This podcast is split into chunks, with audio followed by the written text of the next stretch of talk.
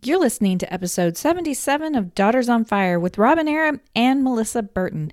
In this week's episode, Robyn and I are going to be talking about show timing. This happens when your loved one with dementia goes out and interacts with the public, especially healthcare providers, and all of a sudden there are no problems. Memory is crystal clear, pains and ailments have magically disappeared. Yes, it all seems to go away when the eyes of other people are looking on. And that can be so frustrating for the caregiver. So, we will talk about today this phenomenon and how to deal with it as you move forward in your caregiving journey. Are you stressed, burned out, and looking for answers as you care for an aging parent? If you are, this podcast is for you. Here you will receive actionable advice from seasoned professionals validation and compassion for the incredibly tough job you are doing, and most importantly, supportive love from a community of like minded warriors. You're not alone. Join this powerful community as we support you on your complicated journey and help you transform into an empowered and calmer caregiver. Welcome back. Today, Robyn and I are going to talk about some issues that I know we've all dealt with as caregivers when we take our loved ones out and about into the world. And that is that they appear to be so much better in public or with people, healthcare professionals, to be like on target and cognizant and charming and well spoken, when in reality, it's a lot different at home. So, Robyn, tell us more about this. And I know you have a name for it or you've heard a name for it. So, introduce us well, concept? I just recently was on a webinar and they called it show timing. And I thought that was perfect because mm-hmm. they are showing off. And I also think of Showtime as uh, the movie channel that we watch on cable. So they're showing they're stepping up they're the best person that they can be. Yes it's like the movie of the night is that's right. mom has no problems. Mom does not have dementia and her back which kept her in bed for a week is doing just fine. That's right. When the when the doctor says how are you doing? Everything's perfect and we suddenly have forgotten all the things they've complained about and, and said for weeks prior to that. Let me but, ask you, do you think, and it's probably a mix of both, but do you think that they don't remember or that they really are just kind of making up like, no, I, I'm great because I want people to believe I'm great? I, I think probably a lot of it is I'm great because I want people to think I'm great. Mm-hmm. But I know my mom would say stuff like, well, it's not hurting right this minute. Mm-hmm. So maybe it was she didn't remember that she sat on the heating pad mm-hmm. for a week prior. And I remember you saying sat onto the eating pad until the point where it was giving her like a burning rash. Right, right. So, um, but I do think that maybe there's a little bit of fear going to the doctor that they know the doctor could pull the trigger at any point and say, they do have a disease and now you got to do xyz mm-hmm. so i think mm-hmm. that that's just they're cognizant enough to show up and perform to showtime mm-hmm. mm-hmm. for the doctor. You're typically in the doctor 10 to 15 minutes, so you can pull anything off. And same thing I hear people talk about at church or at gatherings. Maybe they're gone, they've gone out to a reunion or um, meeting friends for dinner. There's a short period of time there that they can just play it off and they seem normal. Mm-hmm. And then you get them home and it's a whole different ballgame and probably worse because there you sit with um, their exhaustion from show timing. Right, right, right. So you get home and it's like worse than you've even seen it because like you said they're exhausted well i think also when uh, something that is a risk for show timing is that in front of the doctor, you might be like, yes, kind of bobbleheading. Yes, yes, I understand. And everything's fine. And the doctor might say something like, oh, yes, your renal failure is is uh, these numbers and this and this and this and then they're just like yes uh-huh i understand and then they get home and then they look at you and say i'm in renal failure am i going to die right. And and meaning and the doctor may have meant like everybody over a certain age starts to have renal decline and numbers look you know start to go down and they may label it as kidney failure or renal failure or congestive heart disease. But it could be that you're at the beginning stages of something that maybe something that's normal progression as your body starts to decline but you a loved one might hear it and catastrophize it but in their head while they're sitting there they just bottle it up and they're shaking their head like they understand and it's no big deal. And they leave freaked out because they didn't ask the doctor to further explain what the heck are you talking about? Well and and to that point i've had several families that what happens is they come home and the person totally loses it because the doctor said they had a memory situation or they mm. had uh, alzheimer's. And what? I'm not I'm, I'm not crazy. I'm not this way. I'm not insane. That was the big word that my mom always used from back then mm-hmm. uh, i'm not going to an insane asylum and, and things of that nature. And i've had the families go as far as to say don't mention that he has memory issues because it upsets him. Mm-hmm. Mm-hmm. and so they do go home and lose it. Of course the doctor never sees that and he doesn't see the reaction and the behaviors as well. And, and the doctor may never see him again because the doctor said that out loud, and he may never want to go. Back. Right, I'm not going back to him. That, and how many times have you heard that? That doctor is a quack. Mm-hmm. He's mm-hmm. a quack. He didn't know what he's talking about. I'm not crazy. Mm-hmm. And then, uh, meanwhile, another part of this could be that they go in, their show timing, everything's fine. Maybe an issue is discussed and the doctor says okay you have this condition. Here's how you're going to have you have heart issues or blood pressure issues. Uh, you're going to have to manage it. It's going to mean these interventions these medications checking back in. You're going to have this whole regimen of behavior that you need to adhere to when you go home. And again the shaking yes yes i get it of course. Mm-hmm.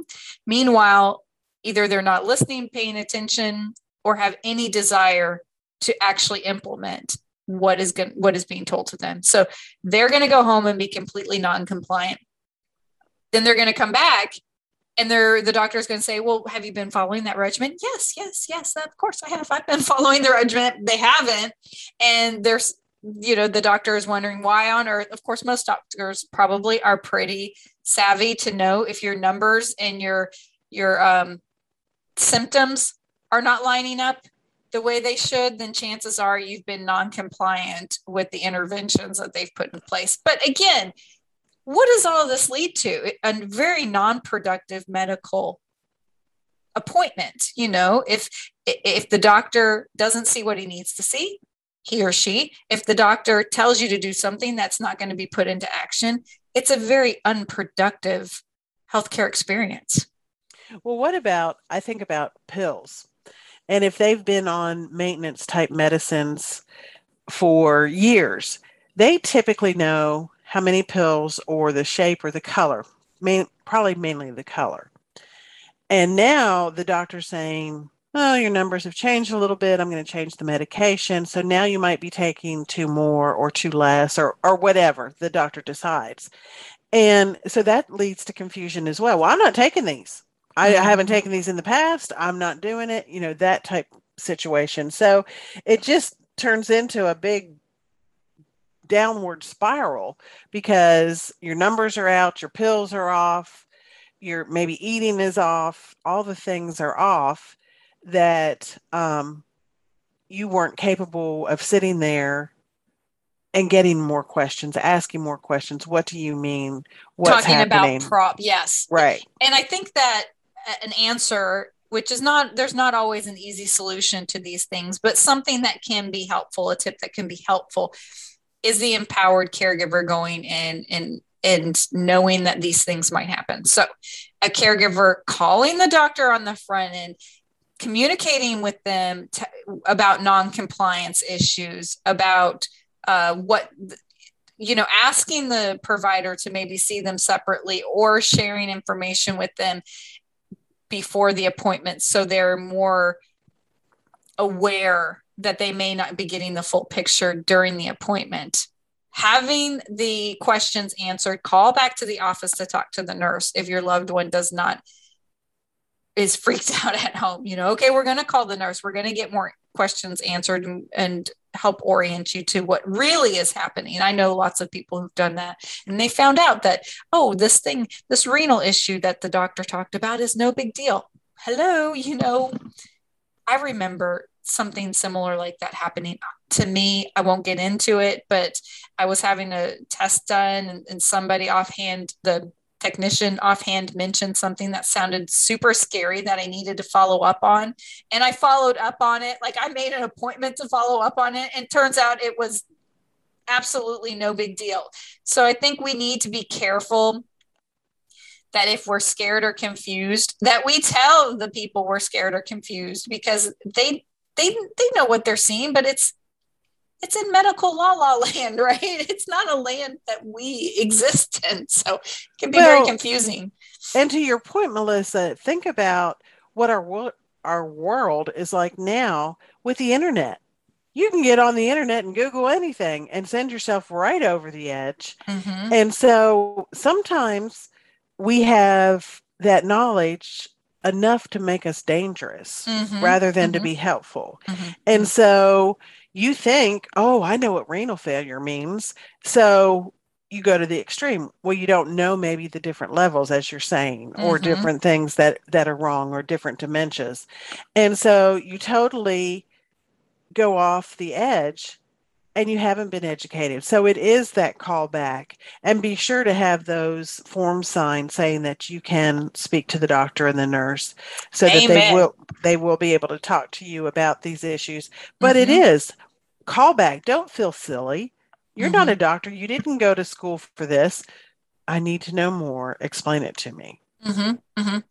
There was a situation where um, you again because of COVID sometimes the advocate is not right there next to somebody as they're being informed about something in a medical situation. And I had a, a client whose loved one was in a hospital setting, and the doctor came in and talked to them about DNR. And they, again, yes, yes, yes, I understand. Okay. And then after they got the doctor left, they called and said, I'm dying to their family. Oh, no. I'm dying because I just had the DNR, do not resuscitate conversation with the doctor. Well, I was able to, and the family was like, oh my goodness, the family did not understand that the DNR conversation, everybody who is admitted into a hospital setting, everybody who is admitted into a rehabilitation, like if you're staying over the night, overnight in a healthcare place, you've you have to have the com- the do not resuscitate conversation. you could be going in for uh, you know something pretty minor, but if you're there overnight or if you're having if you're being put under w- for anything, then you have to have the conversation. Now, I could be wrong on some of these issues, but even minor procedures, you have to have the conversation right. about are you, if you stop breathing, and you're like, you know, non responsive dead, do you want to be brought back with CPR? They didn't, this lovely woman and even her family didn't understand that this is a conversation that was that the doctor was having with every patient he saw. She thought it was just happening for her, and that meant that she was on her way out. Well, and that's to that same point when you have those at home when you have a living will when you've done your healthcare agent and, and all of your wishes those copies need to be made and sent to the doctors and the hospitals. And you need to keep those handy so that you can turn it over. Now that's assuming that this doctor who is a hospitalist is just coming in is going to look through your chart. Probably not. Mm-hmm. he's probably going to do the whole verbal check just like you talked about. But should something happen, somebody is probably going to look in that chart and say, hey, no, she signed a DNR at this point. Mm-hmm. But twofold one, educate yourself on what's going on, and two, get those forms filled out and given to the appropriate authorities. Right. And if you want to, if you're fearful around not being resuscitated and you want to live, well, then don't worry because that's the default. You know, they are going to perform every life sustaining intervention that they possibly can. So it's really people who have thought it out who don't want the those interventions to keep them alive that need the paperwork in place in lieu Right. of not having it in place they're going to do everything they can Right. And I've told the story before where the doctor came in and said to me, Oh, your mom told me she was a, a DNR. Or she wasn't a DNR. She wasn't full code. And I said, Oh, oh no. no she was full code She she, was wasn't full DNR. code, yeah. like she wanted everything. yeah, she wanted everything. And I said, Oh no, no, no, no. It's in her her chart.